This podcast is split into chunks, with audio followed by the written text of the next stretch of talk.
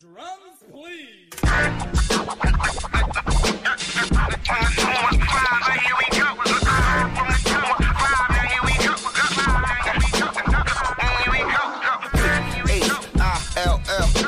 North, west, south, west, right, right, now here it is. Hi, my name is Michael. I just had a profiling session with C Note and I really loved it. Uh, I actually have been struggling for a long time, hesitating between INTP and INFP. So getting an expert point of view from outside was critical for me. Uh, I really felt in good hands. Uh, I was able to get rid of any doubts I had. I was able to ask any questions, and that was really a game changer for me. Uh, overall, I'm really happy with how the session was set up and very happy with the results as well. So I highly recommend working with him, um, and I want to, to thank him again. It was totally worth it. Sign up for your own one-on-one personality profiling session at dopeamine.life slash profiling session today. Hello there, C Note here, and welcome to DOPEamine, this show that is all about personal empowerment and helping you unlock your potential. On this show, I've been kind of moving towards either here on uh, on on the podcast or on YouTube. I'm kind of moving towards this idea of dynamic personality. Now, it's not a type system like Enneagram or um, Myers Briggs or or even looking at spiral dynamics or other growth systems. People look at like Big Five, stuff like that. But dynamic personality is more of a philosophy, and it's a philosophy around how to use this understanding of personality type systems. Because it's one thing to persistently diagnose what we're dealing with and who we are and where we are and what we're experiencing. It's another thing to be able to use these as tools in our everyday life and to get a sense of, of where we've been and where we're going. A lot of our personal growth involves this idea of transcending and including, meaning that when you grow from a certain space in your life, you transcend something that you've struggled with, or maybe something you've been working on, or something you've been trying to achieve, that it's not about moving on to the next level and forgetting everything that you've learned before. It's about integrating everything that you've learned, not everything, but the the highlights or the major important lessons that come from the the worldview that you've experienced before, whether you think of it from a spiral dynamics perspective or just becoming a more version, more mature version of your personality type, or uh, simply gaining experience and and learning the the ways of life through gaining some some experience in your life. Now, I just um I've just started listening to the Personality Hacker podcast episode they just put out recently called Transcending Your Personality and Finding Your True Essence. I love this episode because it defines exactly where I am also. so them them and I are in complete simpatico and uh, it's really fantastic that we're in the same kind of thinking space but they have they have their own style and uh, we've done an episode together and uh, I recommend going over to listen to that episode. So the episode starts to touch on some ideas around shadow exploration and doing some of the heavier work that involves a movement beyond personality. And I will let them explain that. So go listen to that podcast episode. It's not a prerequisite to listen to this, but it's sort of a nice supplement to what I'm trying to bring to the table in this episode, which is really talking more about the shadow work that is imperative to everyday life. And I think what's interesting about shadow work is that to do work that is a reflection of our inner selves is something we kind of have done in the past by accident. But in the ways that the world is emerging, especially with our ability to remain shallow on social media, it's getting harder to purposefully and intentionally do this kind of shadow work. And my personal goal, and I'll define what shadow work is in a second, but my, my personal goal is to make shadow work as normal as the idea of meditation. Like everybody understands, at least to some degree, what meditation is. Whether or not you practice it is a different thing. How you practice it, why you practice it, what's the purpose of it for you is is you know different for every single human being at this point. But everyone knows to some degree what meditation is, and there are so many people that have no idea what shadow work is. And uh, speaking of which, I'm going to define it a little bit because I've so I, I recently have put out a uh, email for my email crew. And um, if you're not a part of that list, go to dopeamine.life and subscribe to our email list because typically I'll put out my thoughts to my email list before I put them on a podcast or before I put them on a YouTube video. You'll get some of the more organized thoughts, some of the raw thoughts around what I'm working on, where I'm at, and how to support you in your own growth as a personality. So I so, to describe what shadow work is, shadow is, well, let's start with defining shadow. Shadow is the yang to yin. It's the other side of the coin. It's the, the consequence of light, the inner unconscious depth that anchors onto our outer conscious simplicity of personality. It's a depth within us that is typically reflected back to us through the conscious actions of others, objects, or even our own psyche in the form of dreams or unconscious behavior.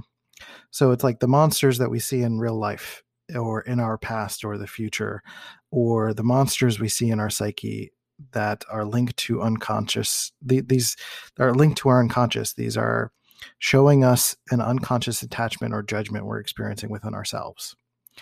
And while I use the word monsters, you know, the triggers may not necessarily be negative in nature, as we may experience being heightened in a positive way as well in the form of external validation, an exciting environment, or admiration. And that can trigger a whole series of things too, right? So the basically the discovery process of that unconscious attachment is called shadow work. Shadow work is the doorway to functional empathy the catch and release of patience, joy, love, fear, despair, and other emotions. So, shadow work is a passage to our full humanity to see how we and others are the same in essence. And this is not easy work. This is not simple work. This is not something that's going to be a magic pill by any means. You know, shadow work is a continual process, but shadow work is typically a process of empathy. It's a process of creative expression, and it's a process of honesty, self honesty, and being really true to who we are and being honest about our experiences and being willing to dive deeper into what the raw emotion that we're experiencing is. So, the ways that I've described it in this email is that shadow work is a process of layered awareness of emotional honesty due to the bravery of the uncovering process and the resulting expression through creative, vocal, or practical means, leading to the full energetic flow and release. It's a freedom to feel an authentic emotion without self judgment by accessing the watcher or infinite self, to simply notice how we feel, then express it habitually, to release that energy through ourselves. So, what I mean by watcher and infinite self is this idea of like taking a step back and looking at yourself just doing something or feeling something or thinking something and simply noticing it. Because oftentimes we bundle judgment with what we notice and it sort of just becomes our thoughts and we start you know kind of belittling ourselves or other people and it, it becomes this um becomes this complex interconnected node that can be separated. We just don't assume that it can be separated because we're so used to many people in our lives bundling those emotions together. And it really is an opportunity in doing this kind of work to start to think about how these things rely live in separate places and being able to do that to, to create a distance, not necessarily a dissociation, but just a noticing, sort of like a parent watching a child do something and noticing that they're doing something without saying, hey, stop that, but just looking at them and paying attention. And we can do that within our in ourselves and notice what we're thinking, what we're doing, what we're feeling, and how things affect us. And when we can take that and start to categorize that or catalog it in our mind, then we can start to separate those things from how they trigger us and how they affect us and how they you know make us react as opposed to respond so this usually starts as something shallow mm, but a self reflective examination can reveal the shadow of that initial feeling. So, if you're experiencing experiencing anxiety, that can convey a hidden or withheld excitement of you know being wanting to let you know just let go. And feeling rejection can reveal a habit of rejecting. Self-consciousness can reveal an outward focus on others a sadness can reveal anger that's really within that and an anger is usually trying to cut through the noise. I can't quote unquote can simply mean i won't. External hatred can reveal a form of self-hatred and envy can reveal a denied greatness within yourself. All of these things can be extrapolated they can be expanded they can be you know we can come up with all sorts of other examples of these things but for the most part those are a couple of examples of how some of the sort of surface level emotions really tend to mean something else and it's about being curious about what that means and being willing to walk into that darkness a little bit. In a sense shadow work is the unveiling of authentic emotion behind the shallow emotion. And the acceptance of that authentic emotion leads to a liberation of the energy tied to that emotion. Many of us are tired, we're exhausted, we don't know how to like find the energy to get up and do adult things and just exist and and get something done. But a lot of the energy that we have latent within us lives within these emotions that we have not necessarily explored. It's a lot of weighted emotion that's anchoring us down and holding us into a inferior sense of self in a lot of ways a very basic sense of self very raw emotion sense of self that we're maybe not necessarily allowing ourselves to feel to allow ourselves to work through. So that liberation of emotion you know some examples of that is that anger can lead to clarity that fear may lead to present embodied awareness that doubt may lead to an inquiring of intelligence, that jealousy leads to self love, uh, avoidance and denial leads to wonder and simple presence. This one I sticks out to me quite a bit because I kind of grew up being an atheist and now I don't subscribe to anything. But I basically was trying to avoid any sort of attachment and continuously denying stuff. And now I feel this greater sense of wonder and simple presence. Uh, sorrow can lead to care and connection and then passion and grasping can lead to wisdom and effortless intelligence. And these are just a few examples. So, how do we get from A to B? How do we get from a shallow sense of self, a shallow place of understanding our emotions or bundling our emotions? How can we start to extrapolate stuff in a healthy, continuous, day to day kind of way? But one of those things is creative expression. One of those things is just getting into a daily creative practice. Molly does these really great doodle jams every day. Um, well, she does them once a week now, but she did them once a day during the the height of the pandemic, and uh, you know, which we're very much still in. But uh, she did it pretty consistently, and it gave people a chance to like turn off their brain and really get in touch with their inner feelings and emotions and expressions. They just, you know, sketch on paper and just draw and just make a mess. And it's not about making a pretty picture. It's not about showing anyone anything. It's just about raw emotional expression.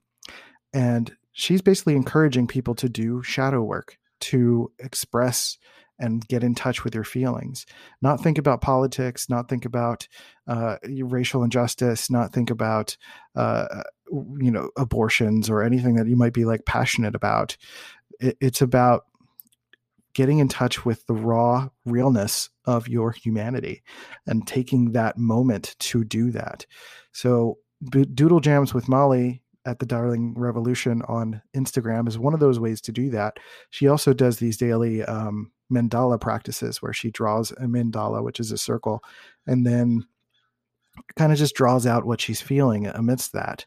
And uh, those are some very powerful tools to be able to access and utilize to access some of your shadow self. So, just sketching, drawing, making music. Music for me is one of those things for me.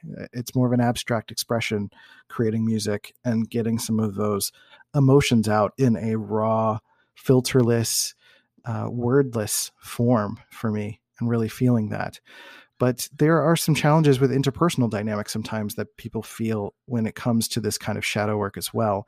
And I feel like uh, what we're about to tap into is going to be helpful for you, especially when it comes to the internet. There's a pa- couple episodes ago, I did um, something on the social dilemma and accessing our shadow selves, this is a part of that because we're doing all sorts of interpersonal connecting that's a super shallow kind of connection and it's leading us to make all sorts of assumptions about human beings about their intentions about who they are about what they want from us and not giving ourselves enough time to get to know them because if we take time to get to know them we may see how much they are like us. And not having enough opportunity to see how people are like us and how we are like each other then we're not able to really access more empathy and be able to see people for who they are behind just political sides or uh, affiliations or religious things or or anything that's part of a quote unquote team and us versus them in any kind of way and we can start to look at the world and look at individuals and be curious about individuals because essentially by being curious about them then we are unlocking and accessing the ability to be curious about ourselves. And if we can be curious about ourselves, then we can really get to a place where we can start to do meaningful, actionable, important work to build resources, to develop opportunity, to actually have influence in the future and be able to do something and not just stand in the way. So, I want to read a little bit from the book Integral Life Practice, which is a result of it's it's credited to Ken Wilber, but it's a collection of voices that are basically of a very high Graves level. And a lot of the stuff in this book is very helpful to uh, I'm actually going to get a physical copy of this book because it's something that I'm probably going to carry with me for a very long time and revisit over and over again because there's only so much that I can extrapolate from this book with my current worldview. But it's been very helpful for me to take a different philosophy when it comes to understanding multiple systems, when understanding the idea of shadow work. And it really covers the idea of simple practices when it comes to mind, body, spirit, and shadow. And shadow is a place that is not as easily covered in the public consciousness. You know, we all know to eat better or go to to work out, whether or not we actually do that. We all know that we should uh, that we're listening to podcasts and eh, reading books and taking in some long form media, though we could improve that as well. And then a lot of us know what spirit work is. It's basically like praying or me- meditating or being, you know, with your own consciousness and letting some things float to the surface. And shadow work is sort of an action step with what floats to the surface, right? It's taking the next layer of what floats to the surface of what we're aware of that's happening within ourselves and being able to do something with it and really understand it. And then in a sense, it's a it's a consistent changing of our brain wiring. I think of it like those little nodes when we're doing um Uh, back in the day there's the the phone boards where you just kind of like change the the cords in and out and you're just like plug it in here take this out plug it into this spot. And that feels like that's exactly kind of what's happening with shadow work where you're accessing some things you're looking at it and you're like you know what? This actually goes here. This is what this means. This isn't this. This is this. And it's it's funny because this this podcast is like kind of broken into segments because i'm literally dealing with this right now and in the midst of recording this podcast it's actually fascinating because yeah it's showing up for me Whereas we just had a situation where Molly locked herself out of the car. She's about 30 minutes away. She went to go pick up the kids. And I just, I, I kind of repeatedly, once or twice, uh, told her to like not leave the keys in the car because sometimes it's like, oh, I'll be out, you know, for a second and then I'll come back and it'll be fine.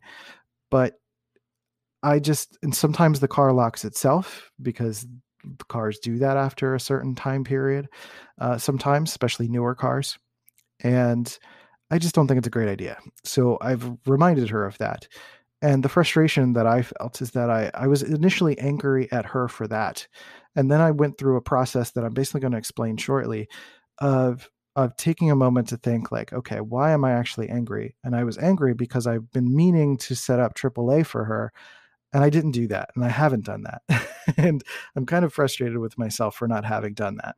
So my anger is actually, you know, I, I would say my anger is a little bit valid towards her. Like I'm not angry at her, maybe disappointed, um, frustrated, but for the most part, my anger is really with myself because it really wouldn't be that big of a deal if I set up AAA in the first place and then I could just she can handle it herself. She don't even need to tell me anything. She could tell me when she gets home.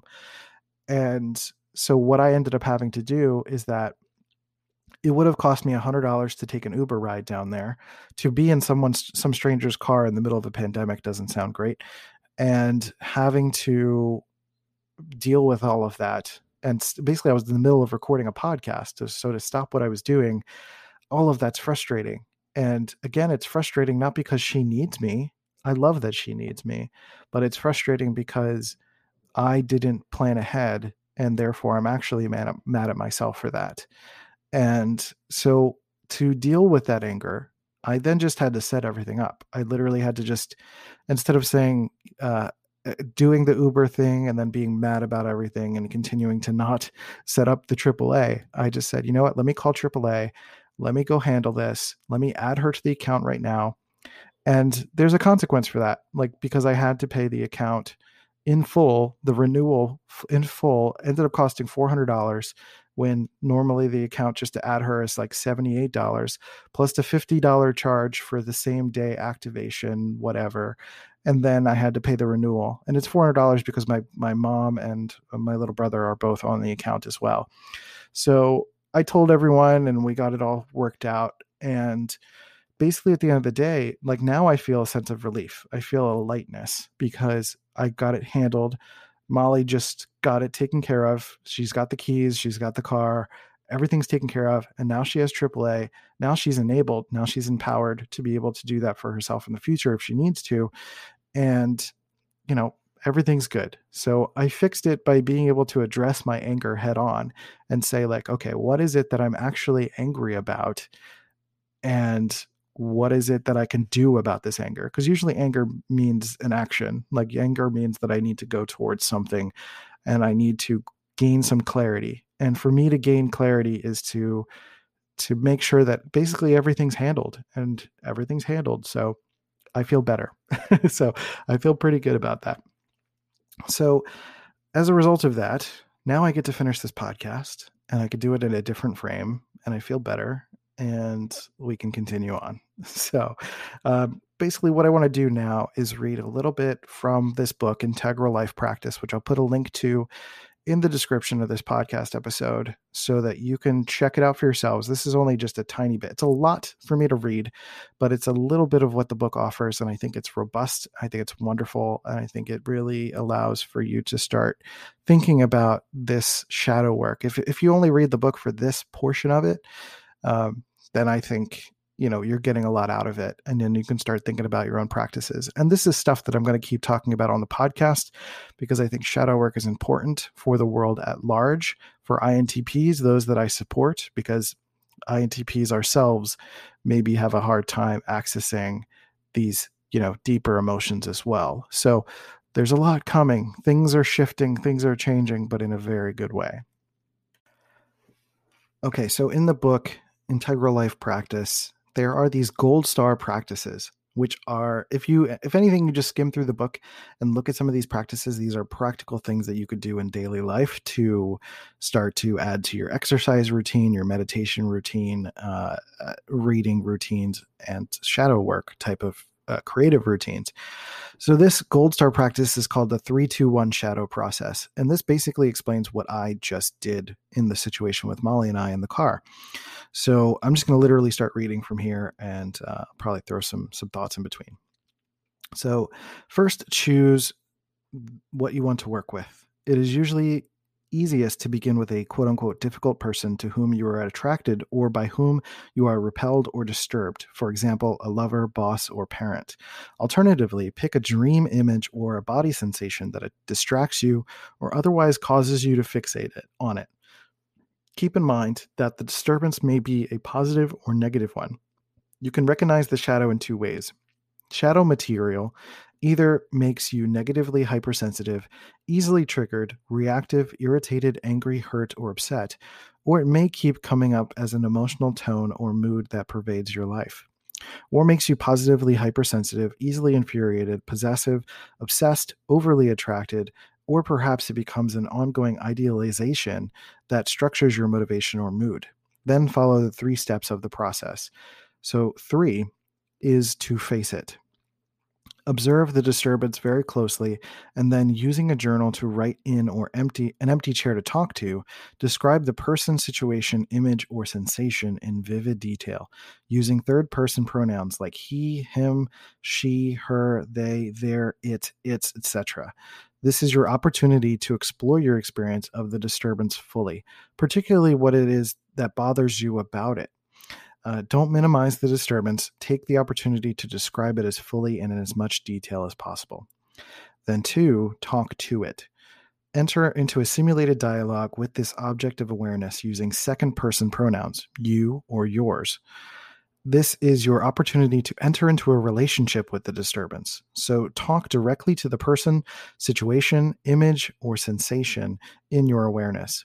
You may start by asking questions such as Who or what are you?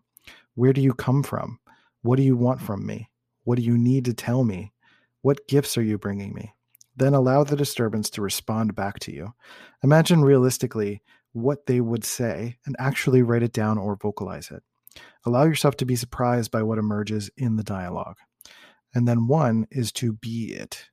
Now, writing in or speaking in first person using the pronouns I, me, and mine be the person, situation, image, or sensation that you have been exploring. See the world, including yourself, entirely from the perspective of that disturbance. And allow yourself to discover not only your similarities, but how you really are the, the one and the same. Finally, make the statement of identification I am X, or X is me. This, by its nature, will almost always feel very discordant or wrong, quote unquote. After all, it's exactly what your psyche has been busy denying. But but try it on for size, since it contains at least a kernel of truth. So this last step, the one of the 321, often has a second part in which you complete the process of fully re-owning the shadow. Don't just see the world from that perspective momentarily, but actually feel this previously excluding feeling or drive until it resonates clearly as your own. Then you engage it then you can engage it and integrate it. To complete the process, let the previously excluded reality register not just abstractly, but on multiple levels of your being. This engenders a shift in awareness, emotion, and subtle energy that frees up the energy and attention that was taken up by your denial. You'll know that the process has worked because you'll actually feel lighter, freer, more peaceful, and open, and sometimes even high or giddy. It makes a new kind of participation in life possible. So, this is me talking again.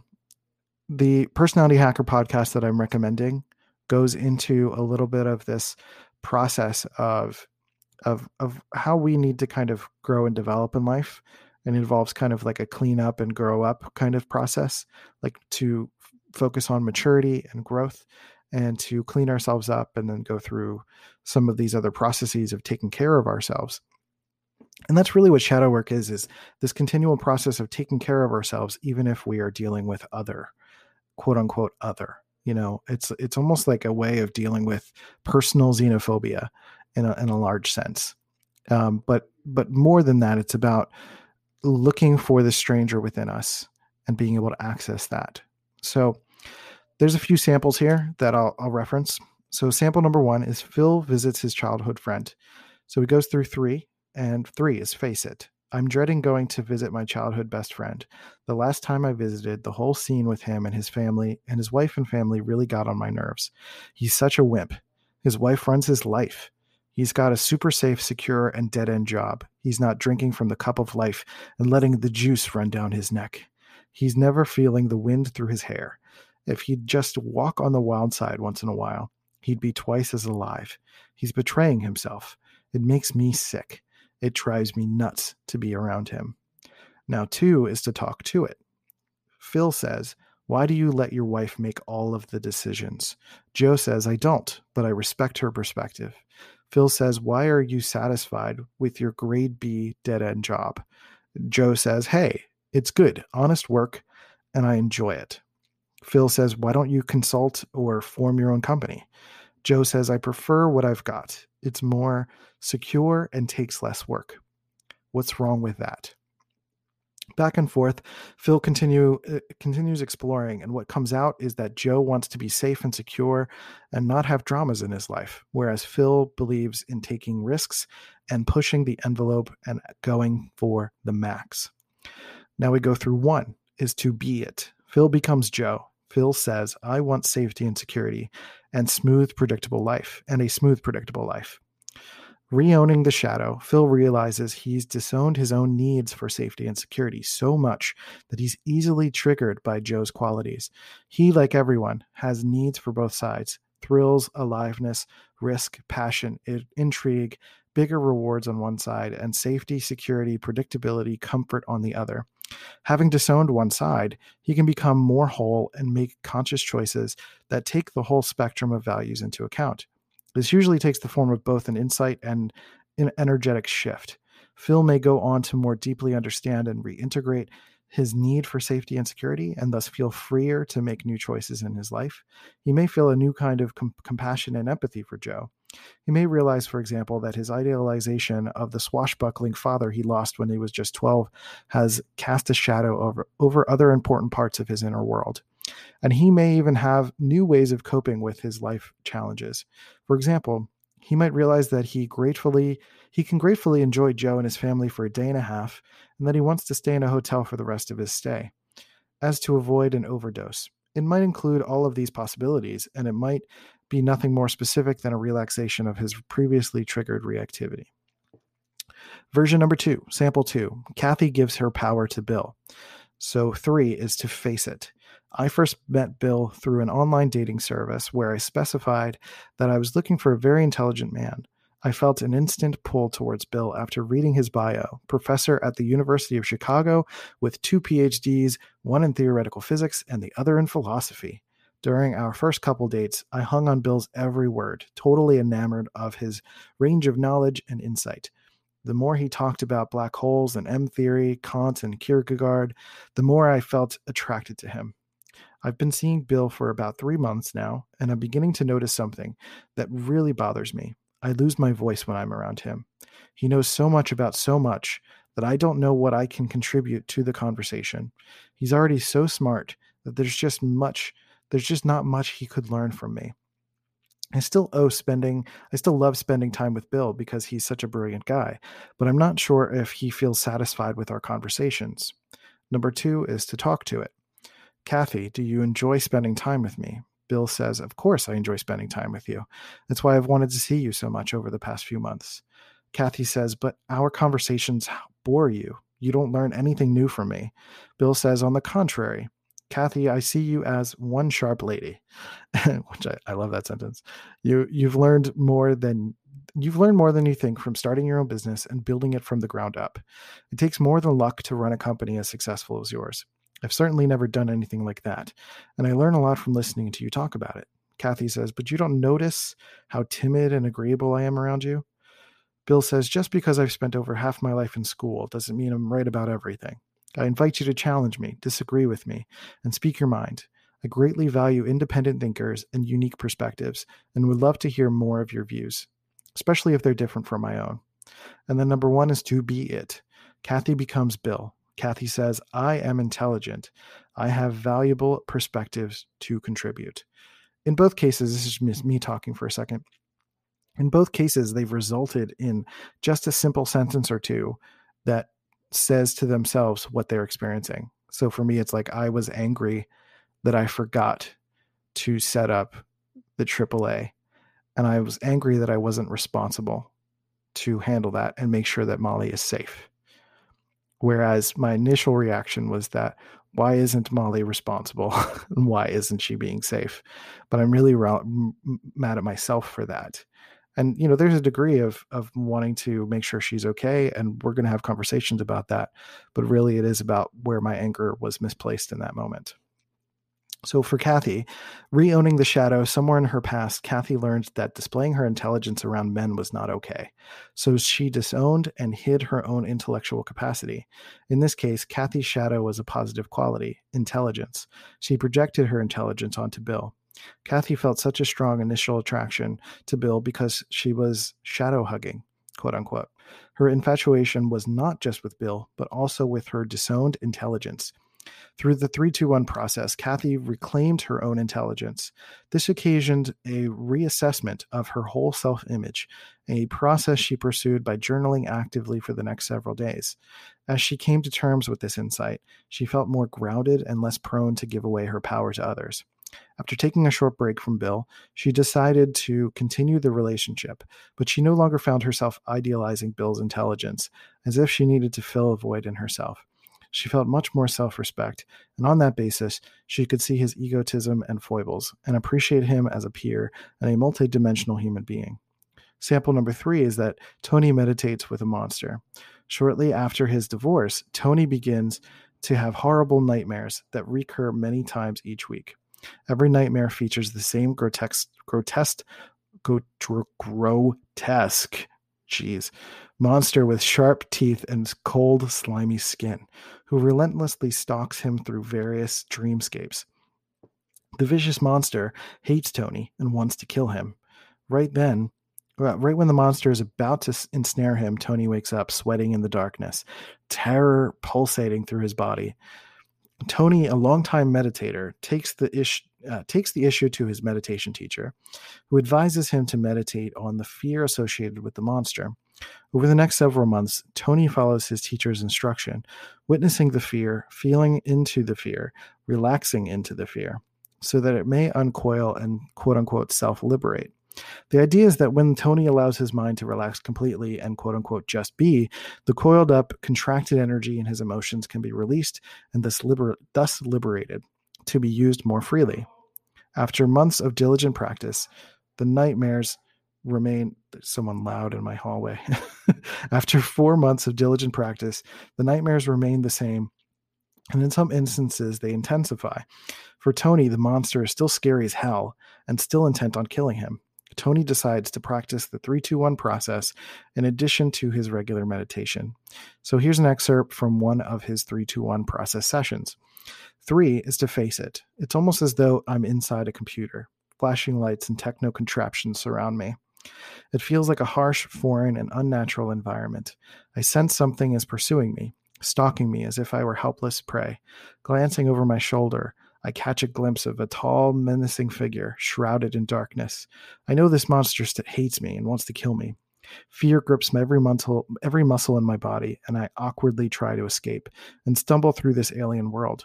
Yet, despite all my efforts, the killer grain, gains ground, closer, closer, until it's almost on top of me.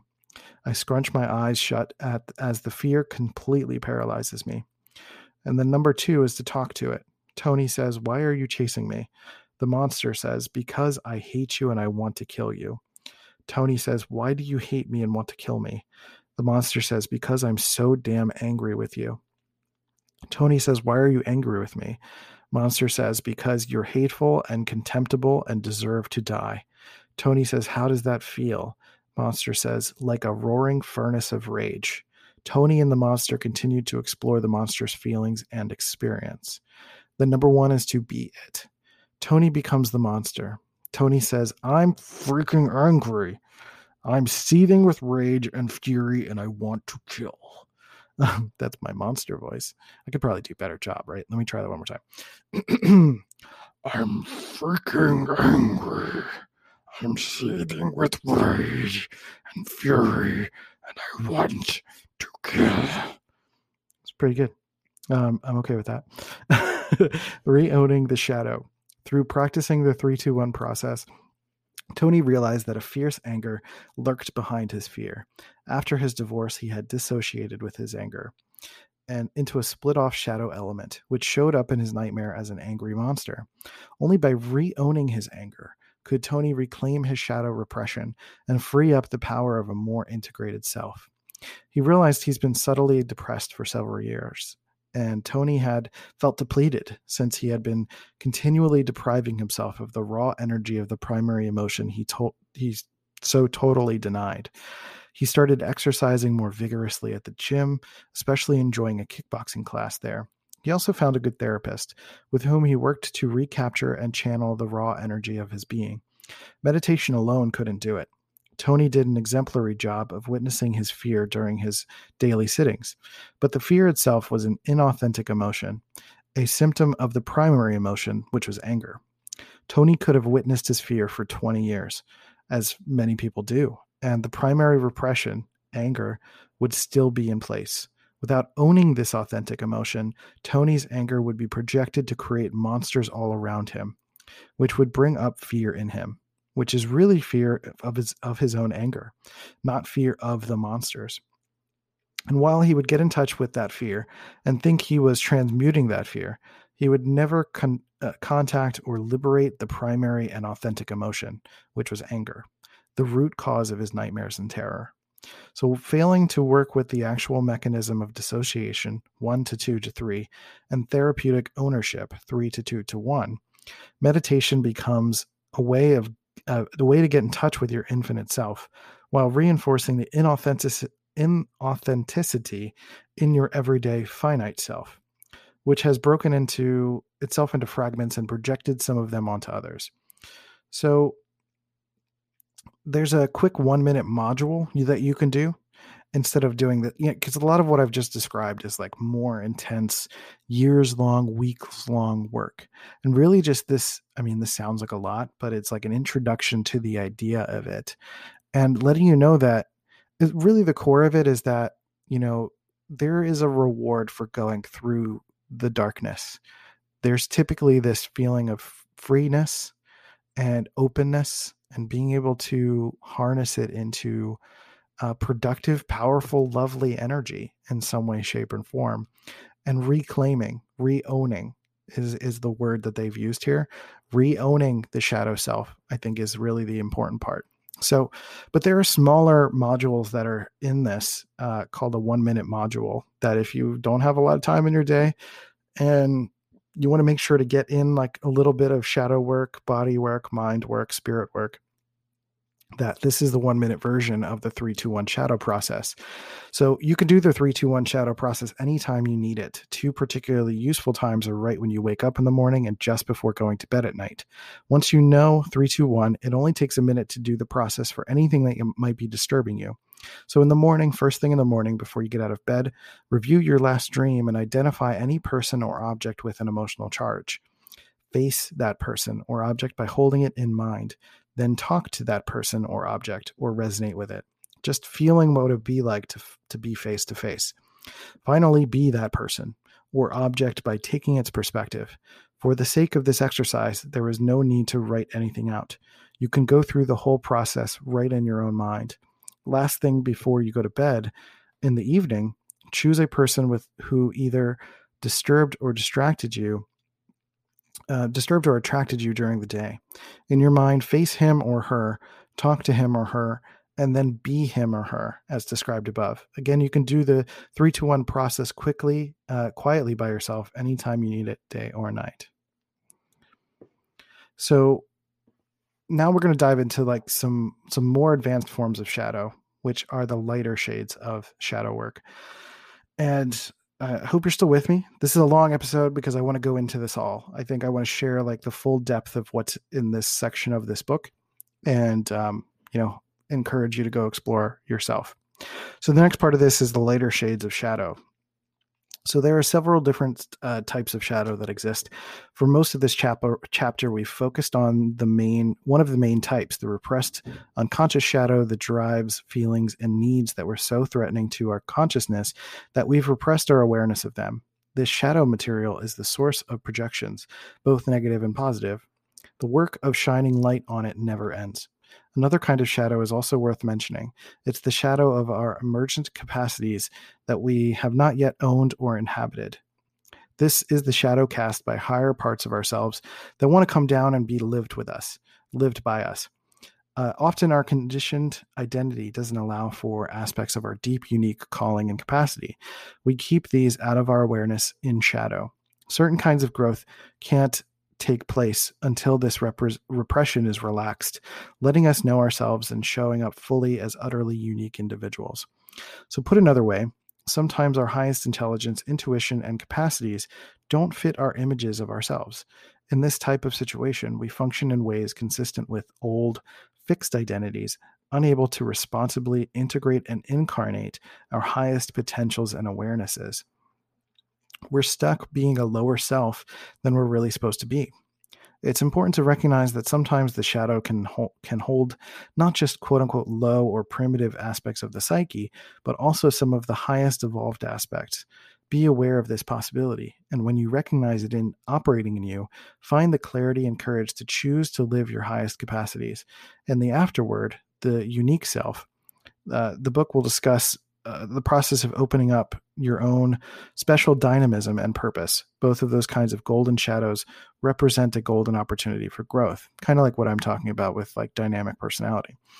For example, some people may have a high capacity for leadership, uh, but they dislike that aspect of themselves that want to be in charge. It's too aggressive, masculine, self assertive, and besides, who are they to tell other people what to do?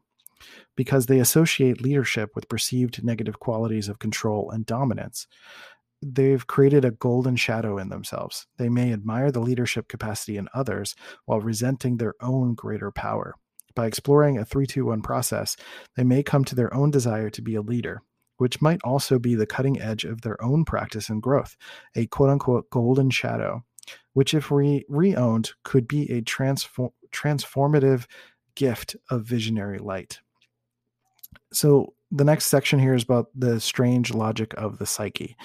In in doing shadow work, it's important to account for some for the sometimes strange logic of the psyche. The deep psyche often responds to the opposite image of our shadow parts, in which the same way that it responds to the shadow parts themselves. We can become activated, agitated, frozen, disoriented, or withdrawn, not just in response to the presence of the parts of ourselves we can be we have denied, our shadow, but also in the present presence of their mirror image or emotional opposites.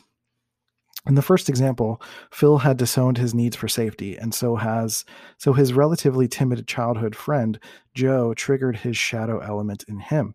These same disowned needs might have been triggered again, albeit differently, if Phil was confronted by someone quite the opposite of Joe. Say a different friend, Raoul, an extreme daredevil he might feel that his own courage, wildness, and intensity were dwarfed in comparison. If he then did the 321 process on Raoul, this might this wild person, he might have ended by saying, Life is about intensity and aliveness, or it is nothing. I care nothing for safety and security. And this would have touched an important psychological truth, but the inverse, the denial of safety needs at which Phil arrived in in the original example, might have been even more deeply revealing.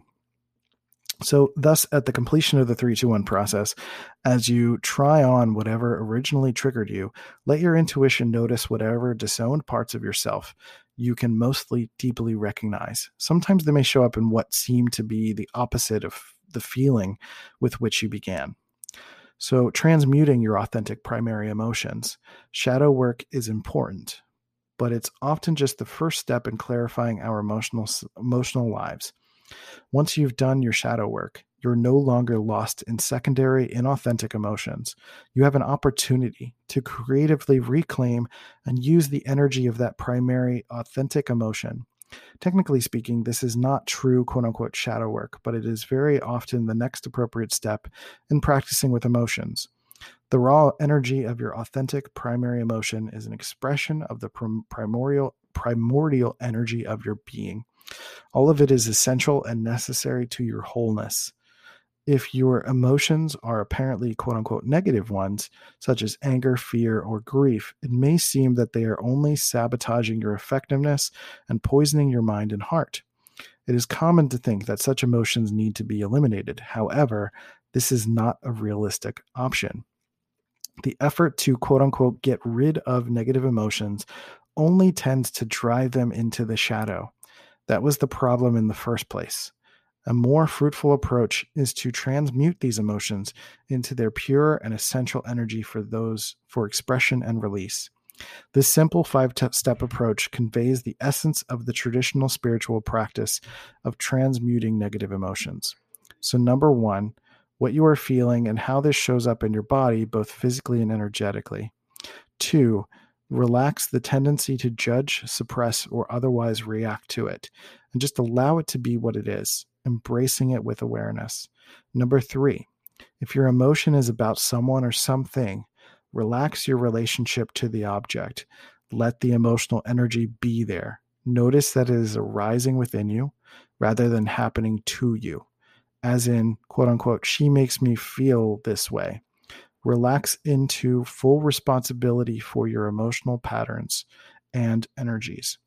Number four is to feel the energy of your emotion and the situation or relationship in which it is arising. Breathe and allow the energy of the emotion to flow. Notice how that can take place constructively rather than destructively. Take several breaths and notice how the emotion changes as, it is channeled and circulated. Five, pay attention until you re- recognize the transitory nature of the emotion and allow its raw energy to self liberate, like water boiling into steam, as free, unobstructed, positive expression. So, the essence of this process of the acceptance and allowance of the emotion, which relaxes the tension and resistance surrounding it, uh, then let the emotion show itself to you let it reveal the liberated, unobstructed, and awakened expression of its raw energies. Consider, for example, the transmutation of anger. This is great energy beyond, behind anger. If it is liberated into its pure, authentic essence, what does it become? Often it reveals itself as the energy and commitment to discriminate and penetrate, to cut through confusion into clarity. Sometimes it is the energy and will to change what needs to be changed. Emotional energy, such as anger, need not disappear. In fact, it can be a valuable resource in service of compassion and freedom. So, for ongoing emotional transmutation, emotions are deeply habitual after you have transmuted an emotion, you will sometimes find yourself falling back into the same old pattern. The newly revealed emotional energies need to find new ways to organize themselves. To transmute emotions successfully over time requires persistent practice. They will self liberate, apparently completely, only to rise again at a later time. It's always no- noises in the background. I, I could edit that out, but I'm not going to. so, okay, I'll start back over at the top. They will self liberate, apparently, completely, only to rise again at a later time, so that you'll have to work with them again. Lasting results require patience and persistence. With practice over time, you may notice how quickly and powerfully your emotions respond to negative experiences. And you may be ana- amazed to discover that with the conscious practice, even such visceral emotions will naturally self liberate. As your practice becomes more natural, you'll have more energy, insight, and skill in working with challenging emotions and energies in your life. So, how the transmutation of emotions fits together with shadow work is that in the shadow work process, what was it or you is realized to be disowned a disowned part of the I. So, as in I, as in the letter I, as in the self. In the process of transmuting emotions, these dimensions of the I are witnessed by the I am. In the process, they are released and no longer identified with. Instead of having your emotion, so, how the transmutation of emotions fits together with shadow work is that in the shadow work process, what was it or you is realized to be disowned, to be a disowned part of the I, the self, the you. In the process of transmuting emotions, these dimensions of the I are witnessed by the I am. In the process, they are released and no longer identified with. Instead of your emotions having you, you have them. So instead of shaping the I, they become mine. In other words, inauthentic secondary emotion transforms into authentic primary emotion, which transmutes into awakened transcendental energy. So basically, the idea here is that what was it becomes I, and what was I becomes mine, and is witnessed by your essence, by who you are as a person, which I know is complicated. It involves a whole series of things, but you know, at least uh, you're getting introduced to the idea. Um, and I think there's one little other section. Yes, we're coming toward the end here. I know this is long, but I appreciate you sticking around for this. So, evolving your relationship with emotions. the process of transmuting emotions together with shadow work offers the opportunity for extra spaciousness in relationship to your emotional life. This spaciousness makes it possible to relax and experience your feelings directly. You can be curious and investigate them. You can trust that the process will be liberating rather than just painful. Valuing the raw energy of your emotions, you can work with them, knowing they will eventually open from their contracted expression into their authentic, free, and awakened expression. You can be confident that when this happens, you will be empowered. The tremendous energy they contain will become usable as additional vitality, awareness, and growth. So, the 321 shadow process and transmutation, transmuting emotions are inherently powerful and valuable practices. The benefits that follow from practicing them can change the whole climate of your inner experience, dramatically speeding up your growth and enriching your life. Most people are very afraid to experience some of their own feelings. This fear holds them back from being fully present from life. This can change when you become confident that quote unquote scary feelings conceal an opportunity to become more alive and powerful. Successfully doing this work not only frees that energy that was previously bound up in shadow emotions, but it also provides a realistic basis for a rich, compassionate relationship with your own emotional life. The fruits of these emotional practices can be seen in many forms.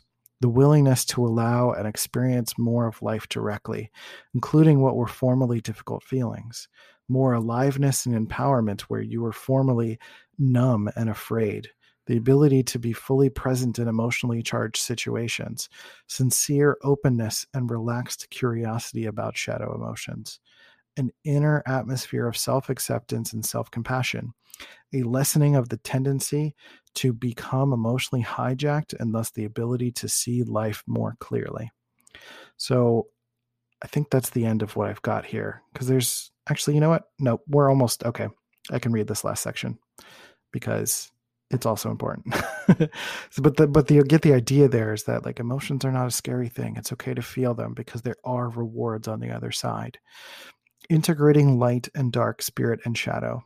So we can now begin to draw some conclusions regarding the shadow, as well as make a couple of crucial connections between shadow work and other aspects of integral life practice, specifically spiritual practice and meditation. So to face the shadow, or it will sh- find a way to trip you up means that spiritual teachers have taught us has taught have taught us many beautiful lessons.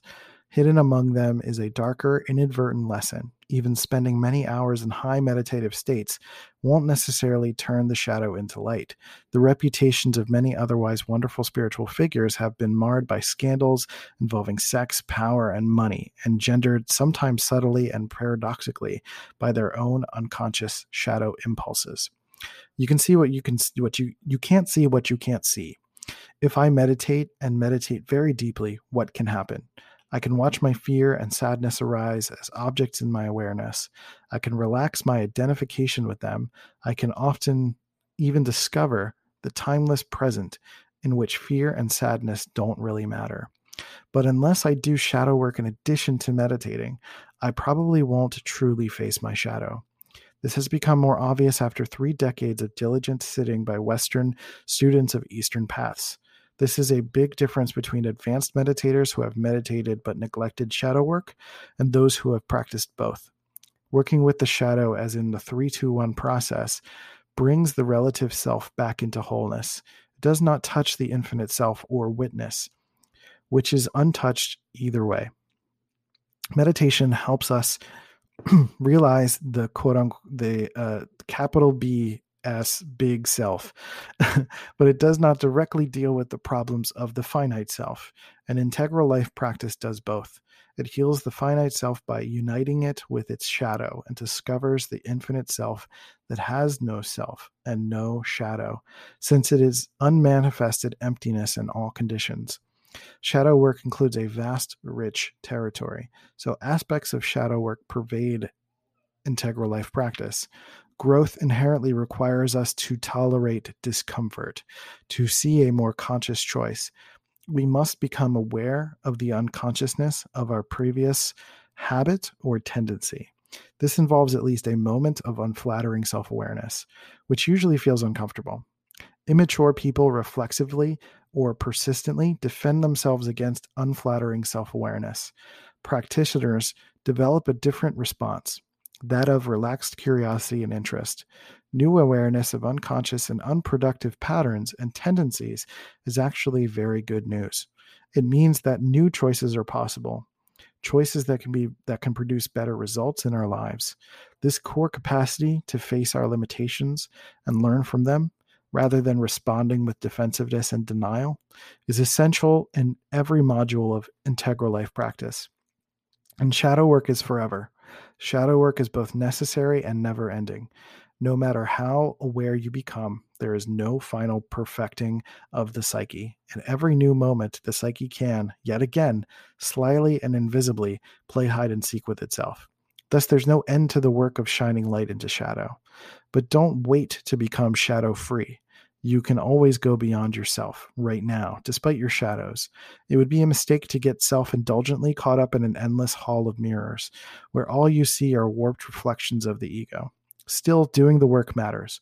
People who are working sincerely to re own their projections become mature, self responsible, and trustworthy.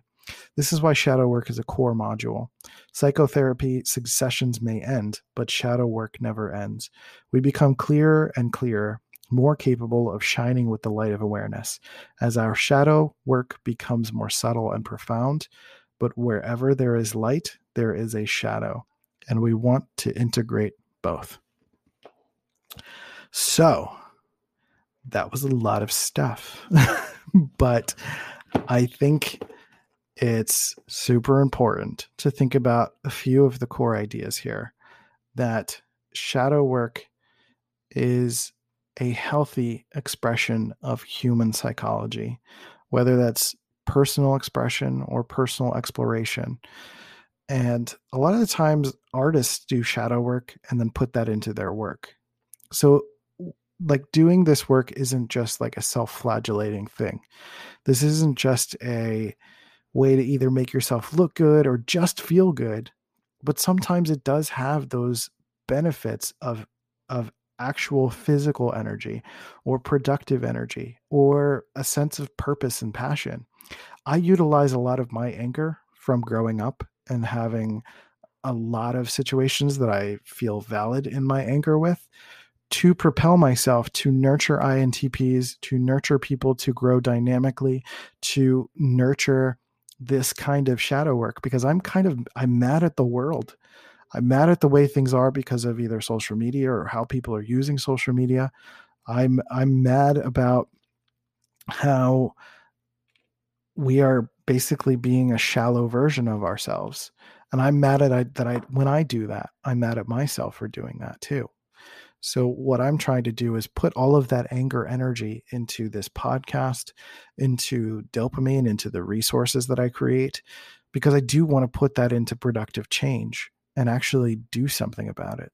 But it's involved a lot of personal psyche exploration, and that I'm continuing to do all the time to dive into not only what it means for my mental health, but what it means for my personality, whether that's Enneagram or Myers Briggs, and my placement in spiral dynamics and then being able to intercommunicate with people at different worldviews and trying to have more patience and trying to focus forward and not be freaked out about this situation with AAA, but to be able to take it as a moment to just be like, okay, this is what's happening. This is what can we do about this? How can we make the most effective choice and put my emotion, what I'm feeling, into that choice to make an even better choice because that anger that I was feeling in the moment, I wanted to put into something that was more productive. I wanted to cut through the noise so that this doesn't happen again. I don't want to feel that emotion again in that specific situation, even though I'm going to feel that emotion again in a different way, I'm sure.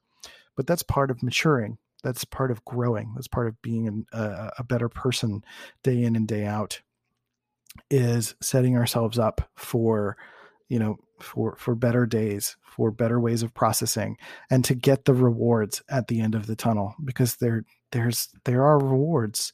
You know the emotions may feel scary to go into but they're just emotions. It's just what we're feeling. It's just what we're experiencing. It's a part of our reality. It's a part of our life and it's a part of our psyche.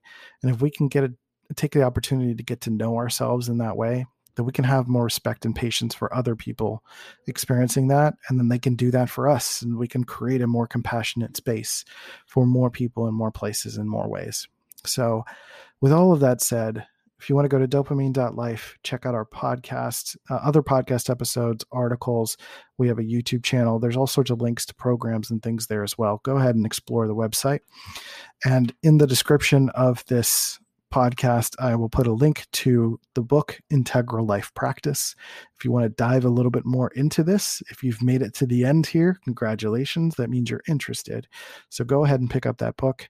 And um, if you're looking to pick up a different kind of book, you can go to audibletrial.com slash dopeamine and browse the free ebooks there. You can get one free ebook with your purchase through the link. So audibletrial.com slash dopeamine, D-O-P-E a M I N E. And uh, there's other things in the links in the description. Go ahead, check that out. Sign up for our email list to get, you know, first awareness of all the stuff that I'm working on and thinking about, and uh, access to programs and other exclusive offers and things like that. So, all of that said, I'm going to go breathe and relax. That was a lot of talking. Uh, and um, I'm sure I'm going to talk to Molly about all this stuff too. Uh, so, you know, take care of yourself and breathe eat something good, take care of yourself, and I'll catch you next time on DOPEamine. See ya.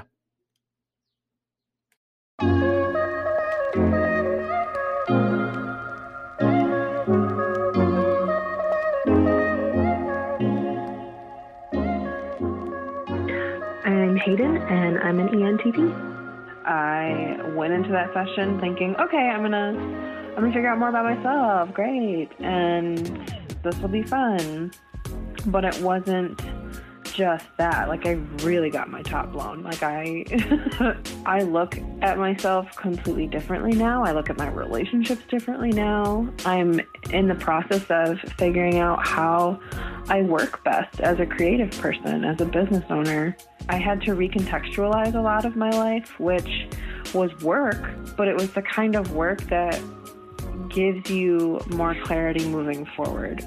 And I, I thought I was doing it one way, and that was the way I was supposed to do it. And then I sat down for a freaking hour session, and you know, my whole life is different after that.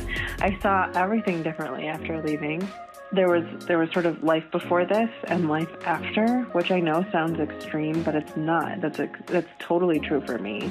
It's so satisfying to understand yourself. It's a huge relief. And like if our if our goal, if if our life is about you know, having a relationship with yourself so that you can experience the world in a true and natural way and like sort of live to your fullest potential.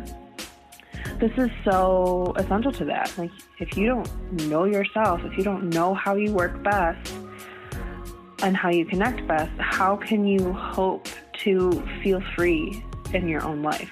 If I hadn't had a session, I would not have been able to start that work at all. And I can't imagine my life without it now.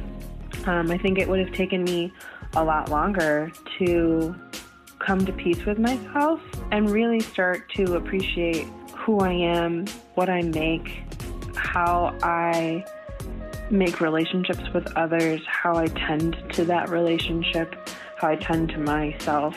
And it's incredibly helpful to be guided through that by a person with so much knowledge about what these types mean, how you can interpret that, how you can apply to your daily life these principles, um, and just new ways of being. Um, so, I really appreciated it. I can't recommend it enough. I feel like it's all I've talked about with people since. I keep bringing it up. I don't even care if I'm annoying.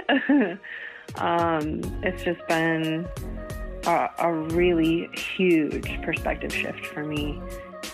Sign up for your own one-on-one personality profiling session at dopeamine.life slash profiling session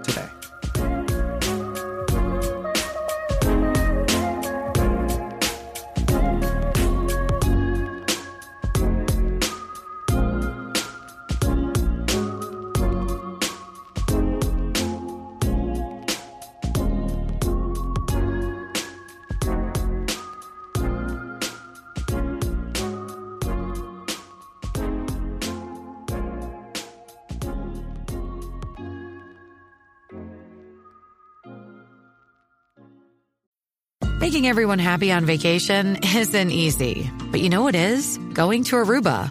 All you have to do is walk out your door to find pristine pools, relaxing white sand beaches, and an island teeming with outdoor activities that'll put a smile on any face. You won't just feel great, you'll all feel great, filled with a calmer, more peaceful vibe that radiates Aruba's warmth. And the best part is, it never fades. That's the Aruba effect. Plan your family trip at aruba.com. I'm Mo Rocca, and I'm excited to announce season four of my podcast, Mobituaries. I've got a whole new bunch of stories to share with you about the most fascinating people and things who are no longer with us. From famous figures who died on the very same day to the things I wish would die, like buffets. All that and much more. Listen to Mobituaries with Mo Rocca wherever you get your podcasts. Inspired by the life of the savvy and ambitious Colombian businesswoman Griselda Blanco comes a new Netflix original limited series. Griselda tells the story of a devoted mother who, with her lethal blend of charm and relentless savagery, creates one of the most powerful cartels in history. Witness Sofia Vergara's captivating transformation into the godmother of the underworld. Griselda, now streaming only on Netflix. This has been a C Note Media production.